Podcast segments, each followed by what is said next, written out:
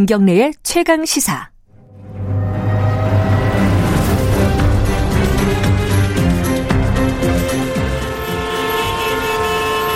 GPS가 연결되었습니다. 김경래의 최강 시사. 여의도 신호등. 네, 한 주간 화제가 됐던 정가 인물을 집중 탐구해 보는 시간입니다. 주간 인물 토크쇼 여의도 신호등 오늘도 두 분 나와 계십니다. 오늘은 김준우 변호사님 먼저 안녕하세요. 안녕하세요. 김준우 변호사입니다. 그리고 김태현 변호사님 안녕하세요. 아, 안녕하세요. 예, 한 분씩 어, 주요 인물을 들고 오시고 파란 불인지 빨간 불인지 말씀을 해주셔야 됩니다. 김준호 변호사님은 조금 전에 출연했던 분을 갖고 오셨네요. 네, 박주민 최고위원을 가지고 나왔는데요. 아, 뭐 경선 과정에 김경래 최강 시사가 부당하게 개입한 거 아니냐 이런 의혹을 받을까봐 좀 걱정이 되긴 합니다. 네, 파란 불이겠네요. 네, 그러면. 파란 불입니다. 네, 빨간 불인 이유는 별로 없죠 아직까지는. 네. 어. 자 그리고 이 아, 김태현 변호사님은 어, 유재명 지사. 이재명 지사. 근데 자, 지난 지난주에 우리가 네. 이재명 지사 얘기하지 않았어요? 네. 파, 파- 지난번에 파란불로 제가 했어. 새파랗다고 그랬어요. 새파란 불 네. 아주 이제 좋은. 네, 아주 좋은 평가를. 어 근데 그 일각에서는 너 왜 그래? 뭐 이런 얘기도 들어요. 방송 아 원래 이재명 지사랑 별로 안 친했군요. 아, 잘, 아니, 그뭐 친한 거 말고 모르죠, 아예. 아예 모르는 네. 거야. 네. 약간 마크맨 기- 분위기네요. 김태현 변호사님 이재명 지사에 대한. 그러니까 너, 뭐 전향했어? 막 이러고 막 이런 얘기? 왜냐면- 어, 어제 저장 얘기 아니, 많이 왜냐- 나왔었는데. 어, 그죠. 왜, 아, 어제 많이 나왔죠. 아, 아. 왜냐면 제가 다른 방송, 라디오 프로에서도 이재명 지사에 대해서 굉장히 우호적인 얘기들을 막. 아, 아니, 그 당시? 시점에서는. 와, 우리 왜 평론하는 사람들은 예. 상황을 객관적으로 보려고 노력을 해야지. 물론 뭐 주관, 가치적인 주관적인 판단이 있지만. 음. 그럼 근데 막, 뭐 전향했냐? 너 넘어갔어? 뭐 이런 얘기도 하는데 오늘은 빨간 불. 그거 그 동안에 전, 전향 전향서를 전향서를 불식시키기 일- 어, 위해서. 일축하기 네. 위해 이재명 빨간불 어, 이유는 알 것 같아요. 아. 조금 이따 얘기를 해보고 박주민 의원 어, 이제 당대표 후보죠. 어, 파란 불 뭐 이유는 알겠어요 이것도. 근데 네. 뭐 간단하게 설명부터 하고 시작해 보죠. 일단 뭐 자칫 일단 민주당 당 대표 경선 자체가 좀 더 분위기가 달아오를 수 있- 있게 되는 거니까. 아, 이게 흥행 요소가 됐어요. 네, 그런 예. 면에서는 좀 재밌죠. 그동안 약간 둘 다 안정감 있고 관리형 지도자랄까? 김부겸, 이낙연 두 분은 그에 네. 비해서는 조금 더 적극적이고 진취적인 포지션에 박주민 최고위원이 출마하면서 민주당 당 대표 경선 색깔이 좀 다양해졌고 세대적으로 보면 포스트 386이랄까? 그렇죠. 그, 예, 40대니까. 이른바 70년대에 태어나고 대학은 90년대에 다녔고 현재 40대인 사람들. 이 사람들 X세대라고도 많이 불렸던 그 음. 맞아요. 세대인데 네. 어뭐 저나 김태현 변호사님도 그 나이 뭐 언저리에? 카테고리에 예. 포섭되겠습니다만 좀 체육계나 대중문화계나 이런 데는 사실 이 사람들이 오히려 장기 집권하고 있는 태세인데 음, 기업이나 정치권에서는 386 세대가 사실은 장기 집권하고 있는 체제거든요. 음. 그럼 민주당에서 지금 386 포스트 386 90년대 세대 중에서 제일 사실 선두주자는 박주민, 박용진 두 명이란 음. 말입니다. 네. 지난 총선 때 둘 다 서울 최고 득표율이에요. 64%대. 아, 둘 다. 예. 아이. 뭐 0점 몇 프로 차이로 박용진 의원이 1등이긴 합니다. 근데 둘 다 64%대예요. 그래서 이제 여기서 한번 또 치고 나가줬다는 거는 자칫 조금 이제 뭔가 세대 교체? 아까 세대 혼합이란 말을 예, 뭐 썼나요? 예. 세대 혼합이 부담스러워하는. 것 같아요. 네. 예. 나가시라는 거 아닙니다. 네. 뭐 이런 거예요. 왜냐하면 이제 386이 굉장히 장기 집권하고 있는 것 같고 민주당에서 보면 이제 범 386이 원내대표를 한 다섯 명 연속했는데 음. 당 대표를 한 적은 없어요. 이번에 아무도 안 나왔단 말이죠. 이번에 나온 사람들 다 50년대 태어난 이낙연, 김부겸인데 거기서 갑자기 70년대에 태어난 어, 박주미 나왔다. 여러 가지로 좀 자극이 되는다는 의미에서 그리고 본인 스스로 결단을 한 거죠. 말하자면 386 선배들 미안하지만 제- 내가 앞질러 갈 수도 있어. 라는 음. 약간 시그널을 보낸 셈이기도 하기 때문에 여러모로 의미하는 바가 크다고 봅니다. 어찌됐든 이제 출마를 했고 흥행 요소가 됐고 여러 가지 이제 뒤에서 어 분석에 분석이 나오는 거죠. 특히 이제 정치공학적인 분석들이 많은데 왜 나왔을까? 뭐 다 계산하고 나왔을 거 아니에요. 본인은 이로 뭐 유리하니까 나왔을 거 아닙니까? 근데 뭐 서울시장 하려고 하는 거 아니냐? 본인은 아니라고 했어요 분명히 아니라고는 했는데 어떻게 생각하십니까 김태현 변호사님? 왜 나왔을 것 같아요? 이제 글쎄 뭐 본인의 정치적 위상을 높이기는 사실 전당대회만큼 좋은 건 없죠. 음, 어떤 의미에서 보면 어떤 의미에서 보면 서울시장은 나갔다가 떨어진 부담이 있어요, 사실은.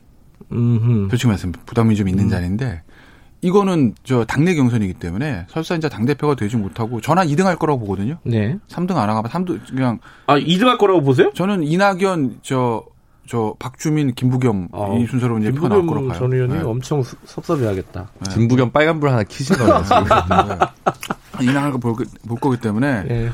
그 정도만 만약 당 대표 만약에 되면 초대박인 거고 음. 2등만 해도 대박이고 설사 3등을 해도 무슨 어느 정도만 득표만 해줘도 별 큰 부담 없이 할 수 있는 것이기 때문에 예. 그러다 아마 용기를 내서 뛰어든 거 아니겠어요? 더군다나 지난번에 최고위원 선거 때도 1등 했잖아요. 최고위원 그렇죠. 중에서. 그렇죠. 음. 그리고 저 일단 저는 박주민 의원의 저 도전을 보면서 미래통합당 입장에서 굉장히 좀 부러운 측면인 거죠. 그건. 음. 왜냐하면 미래통합당은 70년대생 그냥 뭐 대변이나 뭐 그런 시킬 사람 찾아도 없는데 음. 어 저 당은 지금 당 대표 경선을 나오네. 음. 라는 그런 것들이고 아마 박주민 의원의 득표 물론 누구 누가 누굴 찍었는지는 알 수는 없지만 음. 득표를 보면 아마 두 개를 정도 볼 수 있을 거예요. 그 결과에 따라서 첫째는 민주당 내 친문 열성 지지층의 힘 음.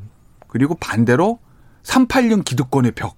음. 이두 개를 아마 동시에 우리가 볼 수 있는 예, 저 득표를 보고 평론가 나온 아, 멋있지 않습니까? 예. 평론, 평론가. 아, 근데, 근데, 뭐, 어느 정도인지 우리가 과학적 분석은 안 나오죠. 왜냐면은, 누가 누구 찍었는지. 기명 네. 투표가 아니라, 무기명 비밀 투표니까. 어쨌든 그것들을 보고, 아, 민주당의 삼, 저, 친문 열성 지지층이 저 정도의 힘을 가지고 있구나는 거 하나. 음. 그건 아마 이건, 이제 뒤에 얘기할 이재명 지사 빨간불과도 연관이 좀 있습니다. 음. 예. 그리고 386 기득권의 벽을, 이 어느 정도 두터운가? 이거 동시에 볼수 알겠습니다. 있는. 길준호 변호사께서는 이 대체적으로 동의하시나요? 이태현 변호사 분석에? 네, 저도 뭐 음. 그렇게 보네요. 일단 믿질 게 별로 많지는 않아요. 3등을 해도 미칠 건 없다. 대중적으로는 그렇습니다. 음. 근데 당내에서 보면 이른바 386 혹은 친문 뭐 두 개가 교집합도 있고 여- 여집합도 있는데 음. 얼마나 교감이 됐 을지는 잘 모르겠어요. 음. 예, 그런 면에서 보면 어. 뭐 뭔가 이게 뒤에서 한 방 얻어맞은 기분이 들 386 중진들도 좀 있을 수도 있다고 보여지고. 그리고 어쨌든 자칫 너무 많은 표를 얻어서 네. 말하자면 대선 후보들에게 스크래치가 나는 음. 거가는 아닐까라는 고민을 열성 지지층에서도 좀 할 수 있을 것 같아요. 음. 그러니까 어느 정도 부담은 또 있다고는 보여질 수 있죠. 저걸 조금 더 부연해 설명드리면 열, 친문 열성 지지층 입장에서 보면 문재인 대통령 적자는 박주민 의원의 셋 중에서 셋 중에 따지면 셋 중에서는 음. 그렇잖아요. 음. 그럼 이낙연 의원도 사실은 친문 적자든 아니고 그래서 정말 친문 핵심들이 생각하는 후 대통령 후보가 지금 대세로 나온 이낙연 후보 맞아라는 상 얘기도 나오잖아요. 네. 김부겸 의원, 전 의원 당연히 아니고 네. 그러면 사실은 박지민 의원은 어쨌든 문재인 대통령의 당 대표 시절에 그 당시 2016 총선 픽 한 사람입니다. 기자회견 쫙 하고 음. 뭐 그리고 그 다음에 의원 된 다음에 일- 나왔던 발언이나 이런 것들 방향들도 청와대의 방향에 반기를 든 적 한 번도 없어요. 다 청와대 대통령 뜻하고 거의 일- 싱크로 음. 일치를 100% 일치해서 갔지. 그러니 아마 친문 지지자들 입장에서 보면 저 사람이 우리의 적자다 볼 수 있는 것 셋 중에선 예. 386 그 벽은 만약에 생각해 보세요. 만약에 박주민 의원이 당 대표가 됐어. 그럼 지금 386 중진 의원들 내년에 서울시장도 생각할 거고 그 이후에 대선도 생각할 겁니다. 그냥 안녕이에요. 완전히 세대가 바뀌어 버리는데 음. 그렇지 않습니까? 예. 그래서 어쨌든 지금 이제 전당대까지는 얘기가 됐고 그럼 음. 그 다음에 이제 전당대회 끝나면 1등을 하든 2등을 하든 3 1등 하면 당 대표 하는 거고 그렇죠. 2등 3등을 하면은 그 다음 스텝이라고 음. 할까요? 그럼 뭘까? 여기에 대한 생각들이 좀 있을 것 같아요. 김준호 변호사님 어떻게 보세요? 음, 열어두고 있는 것 같아요. 음. 서울시장 안 나갈 수도 있다고 보거든요. 근데 네. 이제 제일 흔한 평론은 포석이다. 서울시 장 나가기 위한 포석이다로 얘기하는데 저는 그렇게 보여지진 않고 그리고 음. 서울시장 출마 여부 자체에 대해서도 민주당 내에서 아직은 좀 의견이 갈리고 또 이제 어, 고인이 된 박분순 전 시장 사망 원인 등과 관련돼서 뭐 여성 후보론도 꽤 음. 설득력 있게 검토되고 네. 있기 때문에 서울시장은 뭐 꼭 이제 반드시 가는 필수적인 코스로 생각하는 것 같지는 않다라는 게 보여집니다. 근데 이- 뭐 1등을 하면 뭐 얘기가 완전히 달라지지만은 뭐 2등을 했는데 굉장히 득표율이 괜찮다. 그럼 대선 가는 거 아니에요? 근데 45세는 넘었죠. 예. 음. 45세 넘었으니까 대선을 갈 수 있는 상황이긴 한데 좀 대선은 좀 너무 빠르다고 생각할 수도 있어요. 본인 좀 입장에서 빠르다. 보면. 음. 네. 오히려 이번 전당대회 특징이 그뭐뭐 그런 한 100명만 체육관에 있고 나머지는 다 비대면일 예, 거예요, 예, 아마. 예, 예. 그러니까 이른바 조직 선거, 동원 선거의 필요성이 좀 적으니까 네. 사실 당내 조직세가 강하진 않습니다. 그러니까 박주민 최고위원이 그런데 이렇게 된 것들도 뭐 어떻게 보면 상황적으로 조금 유리한 측면이 있지만 장기 레이스로 있는 대선에서의 음. 당내 경선 글쎄 당내 경선과 어, 국민 참여 경선의 비율 배합에 따라서 뭐 달라질 수는 있겠지만 현 시점에서 거기까지 도전하기는 좀 만만치 않겠죠. 알겠습니다. 이재명 지사로 넘어갈게요. 빨간불. 어, 이거는 서울시장 말 바꾸기. 어, 무공천 관련해서 그러니까 이제 겉으로 보면은 빨간불인 이유는 이제 말 바꾸는 거. 이제 예. 그냥 사실 말을 바꾼 거 맞아요. 말을 바꿨죠. 바꿔. 음. 아니 저 지난번에 무공천 한다고 그랬을 때 천만째 정치 장사꾼도 실 말에 신뢰가 있어야 된다. 도의가 있어야 된다. 정치인은 장사꾼도 그렇다며요. 네. 정치인은 그러면서 본인은 말 바꾼 게 아니다. 뭐 뭐 뭐 뭐, 의견이지 주장은 아니야. 예. 그냥 얘기하면 의견, 내 얘기가 맞다면 주고 이런 건가요? 그러니까 저는 난 잘 모르겠어요. 그죠? 그러니까. 그게 왜 예. 모르냐면 우리가 납득이 안 되니까 외워지지가 않는 거예요. 그 말이 납득이는 외워지는데 한 번 한두 번 보면 납득이 안 되니까 외- 이해가 안 되니까 외워지지 않는 거거든요. 예. 의견인데 주장은 아니다. 말은 바꾼 거예요. 네. 어, 말 바꾼 거 맞습니다. 그러면 저는 이제 빨간불인 이유가 말 바꾼 거 자체도 그렇지만 그 배경 왜 그랬을까? 어? 이해찬 대표 얘기도 많이 하고 대표도 있고 사실은 어떻게 보면은 정청래 의원이 얘기했던 거 있잖아요. 어? 혼자 멋있게 혼자 운동. 사실 그게 정답이거든요. 음. 만약에 그 정청래 의원의 혼자 멋있게 보기 운동이라는 얘기는 바꿔 말하면 만약에 미래통합당이 똑같이 이래, 이래가지고 무공천 얘기가 나오면 정청래 의원이 강하게 비판했을 거란 얘기예요. 그게 뭐죠? 명분은 안 내보는 게 맞다. 음. 다만 정당 정치라고 국- 전국을 운영함에 있어서 서울 대선을 앞두고 서울시장 후보 안 내는 게 이게는 현실상 어려운 일이 아니 이 얘기거든요. 그러니까 욕 네. 먹어도 낼 수밖에 없는 상황이라 저도 결국은 낼 거라고 보고 예. 제가 민주당 지다보려도 내는 결론을 할 거라고 보고 미래통합당도 지금은 명분상 내지만 내지만 하지만 장기적으로 보면 미래통합당 입장에서 후보 나와서 정면 승부하는 게 나아요. 그렇죠. 모, 모의고사는 어려운 걸 봐야지 무슨 월드컵 앞두고 평가전을 뭐 약, 약팀 데려다가 본선 올라가서 5대0 지면은 그지 않습니까? 히딩크가 네. 왜 성공했어요? 어쨌든 그건 그거고 그런 건데 왜 이렇게 일주일도 안 돼서 말을 바꿨을까? 음. 아마 아까 얘기했던 저 친문 여성 지지자들의 힘 이 부분에 약간 브레이크 걸려 있긴 했을 거예요. 음. 그러니까 만문을 돌아가는 거죠. 네. 박주민 의원의 출마, 박주민 의원 출마했을 때 저뿐만 아니라 모든 사람들이 어, 어 이거 친문 적자가 나왔네 라고 얘기를 합니다. 음. 만약에 박주민 의원이 저 당 대표가 되면 말할 것도 없고 2등에서도 거의 이낙연 의원 턱밑까지 추격하는 엄청난 표를 얻으면 친문의 힘을 보여주는 거고 그건 이재명 지사에게 워닝이거든요 일종의 음. 적이랑 척을 졌다가는 본선은 고소하고 경선 이거 통과도 못한다. 눈치를 볼 수밖에 없는 상황인 거죠. 그래서 아마 저는 말 바꾸기에는 에는 그런 저 당내 역학구도도 미쳤다고 보고 단순히 뭐 정청래 의원한테 욕 들어먹고 욕 모은 거죠 사실.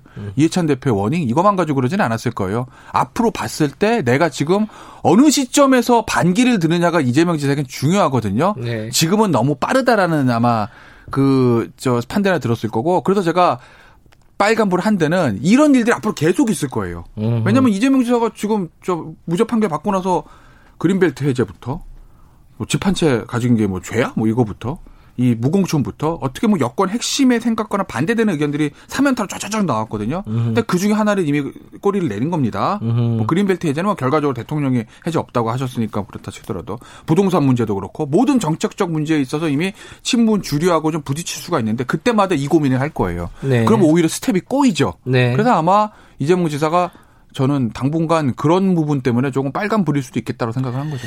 저는 조금 다른데. 아 그래요? 예, 왜냐면 음. 그 이번 무공천 관련해서 이른바 말 바꾸기 네. 그거는 진짜 찐문인 전재수 의원도 입장을 바꿨어요. 원래 무공천 해야 된다 부산에. 네. 그러니까 그거는 이제 당내 당론을 새로 만들어가는 과정에서 오히려 주류의 이야기를 끝까지 버티기보다는 호흡한다라고 볼 수도 있는 거거든요. 말하자면 그러니까 네. 친문에게 어, 시그널을 주는 거죠. 나는 그렇게 적대적인 사람이 아닙니다. 네. 이렇게 되는 거니까. 하지만 하지만 아까 김태현 변호사님 얘기하신 대로 이제 뭔가 계속 정치적 시험대에 다시 오를 거 아니에요. 한동안은 원 그렇죠. 외, 바깥에 이제 잠재적 후보군이었지만 언제 대법원에서 날아갈지 몰라서 신경 안 쓰고 있던 사람이 정치적 메시지가 다시 부각되고 있는 상황에서 이제 이런 그 시험대에 오른다는 생각이 음. 드는데 이번에 이제 뭐 비정규직 경기도 비정규직한테 뭐 급여를 좀 더 주겠다. 네, 단기직일수록 예. 더 많이 주겠다. 그리고 네. 경기도 기본주택 뭐 관련한 예. 고민을 한다.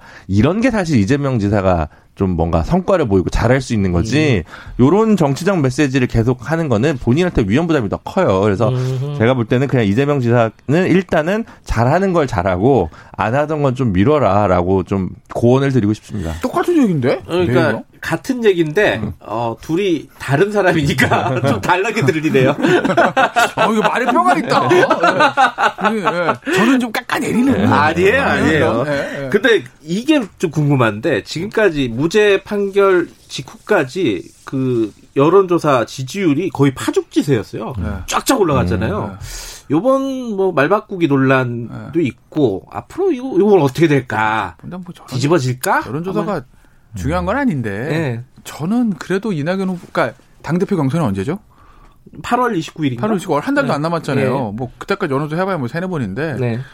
뭐 당분간은 저는 이낙연 제가 그래도 1등 할 것 같아요. 음. 이재명 씨- 이낙연 의원님 왜냐면 일단 당 대표 당선 저는 당 대표 될 거라고 보거든요. 음흠. 되면 일단 컨벤션 효과가 있으니까 한 번 또 뜁니다. 예. 그거 보면 참 여론조사가 의미 있는지 모르겠어요. 뭐 하나 있으면 올라가고 뭐 하나 있으면 내려가고 무슨 주식도 아니고 말이에요. 그죠? 거의 주식이죠. 네, 뭐. 네. 그러니까 그러니까 어쨌든 저 컨벤션 효과가 있을 거고 네. 그렇다고 보면 당분간은 이낙연 의원이 그래도 뭐 고공행진까지는 아니지만 네. 근소한 차이만이라도 좀 앞서 나갈 거로 보고 문제는 이제 본격적인 대선 경선이 막 술렁술렁 되기 시작하는 올 가을 찬바람 쎄쎄 불면 가을부터는 이제 정기국회 시간이고 그럼 12월 들어가서 찬바람 불면서 예산 끝나고 하면 그럼 서울시장 후보 누구 나가냐부터 대, 선 후보 막 당내에서 정리가 될 거거든요. 네. 그때가 진짜 중요하죠. 그때 이제 이낙연 이 기- 그때 만약에 저 보는 건 포인트 두 개인데 이 이재명 지사가 이낙연 의원을 확 제쳐가지고 크게 올라간다. 음흠. 그럼 대선은 형성될 겁니다. 이게 뭐고 같은 거냐면 예전에 한나라당의 황금의 시절에 이명박 당시 서울시장하고 박근혜 대표하고 옆줄을 빗줄을 갈때 이명박 후보가 확 치고 올라간 게 언제냐면 이명박 시장이 당시에 제1차 핵실험 때 추석, 음. 추석 연휴 때 그때 이제 북한에서 핵실험하면서 여론조사 했는데 확 뒤집어졌어요. 음흠. 골든 그리고 나서 전국 여론조사 한 번도 뺏긴 적이 없거든요. 음. 당시에 박근혜 대표한테 이명박 시 서울시장이 그러니까 그런 골든 크로스가 있어서 치고 나가는 게 있었는데 그게 아마 이- 이재명 지사는 올 찬바람 싱싱 불기 시작하는 11월 12월을 아마 볼 거예요. 그때 치고 나가면 이재명 지사는 대선 경선 본격적으로 되돌아볼 만 하죠. 물론 변수는 하나 있다. 뭐죠? 김경수 지사의 재판. 목소리를 그렇게 하세요. 아직은 아침 방송이랑 좀 안 어울리는 톤 어, 이게 같은데. 약간 어, 음- 음모론 얘기하듯이. 아, 아, 김경수 지사 재판 중요하죠. 아, 중요하죠. 신문 핵심 입장에서 보면 음. 김경수 후보는 아직의 카드가 남아 있고 거기다가 PK를 기반으로 하는 음. 대통령의 뜻을 그대로 이어받을 수 있는. 네, 이게 또 맞아요. 중요한 변수겠네요. 그래서 저는 결국 대선은 경선은 너무 많이 나왔나 이재명 지사 대 김경수 지사 대결이 될 가능성이 높다. 뭐 갑자기 또 갑자기 조금 너무 많이 가신 것 비약이 같은데? 비약이 있었어요. 저는 지난주- 요거- 요거는 자 다음에 저는 지난주부터 갈까요? 이재명 지사는 이번에 쉬는 게 좋다라고 하는 입장이었지만 쉬긴 왜 쉬어요? 그 어쨌든 이럴 때 보면 그 아까 골든 크로스 이명박 대통령 네. 뭐 그것도 그런데 본인이 잘해서 되는 게 아니에요. 외부 요소도 있고 그렇죠. 오히려 이럴 때일수록 리스크 관리 아니면 남의 실수 이런 것 때문에 뭐 그런 거 있잖아요. 예를 들어 좀 이상한가? 반기문 총장이 총장 될 때 홍석현 주미대사가 하차해서 된 거 아닙니까? 음. 남의 불운이 나의 행운이 되는 건데 그게 꼭 자력으로 항상 어떤 자리가 오는 건 아니라는 생각이 들 때가 있어요. 아, 저는 사실은 저, 저, 이재명 지사 대 김경수 지사 대 대결로 해가지고 카피도 뽑아놨는데. 아. 방송용 미 뭐라고 하잖아요. 아니 나중에 개봉박도 하는 예, 거죠. 뭐 이거 다음에 얘기해요. 아, 그, 그 이낙연 후- 후보가 너무 그렇잖아요. 지금 말씀하시는 거 들으면은 어, 상대표 하시면 되잖아요. 그럼. 알겠어요. 그 이년이 다음에. 다음에 이거 빨리 끝내랍니다. 여기까지 듣겠습니다. 고맙습니다. 네, 감사합니다. 고맙습니다. 아, 김태현 변호사, 김준호 변호사였습니다. 지금 시각은 8시 49분입니다.